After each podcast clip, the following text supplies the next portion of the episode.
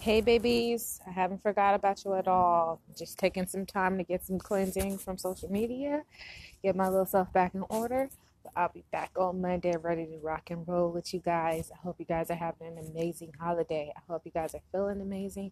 I hope you guys are enjoying your time with your family, loving on your family, giving yourself some love, and just really taking time to take in the blessings that we have around us. Remember, you guys, I love you. She's bipolar and wild, ain't going nowhere.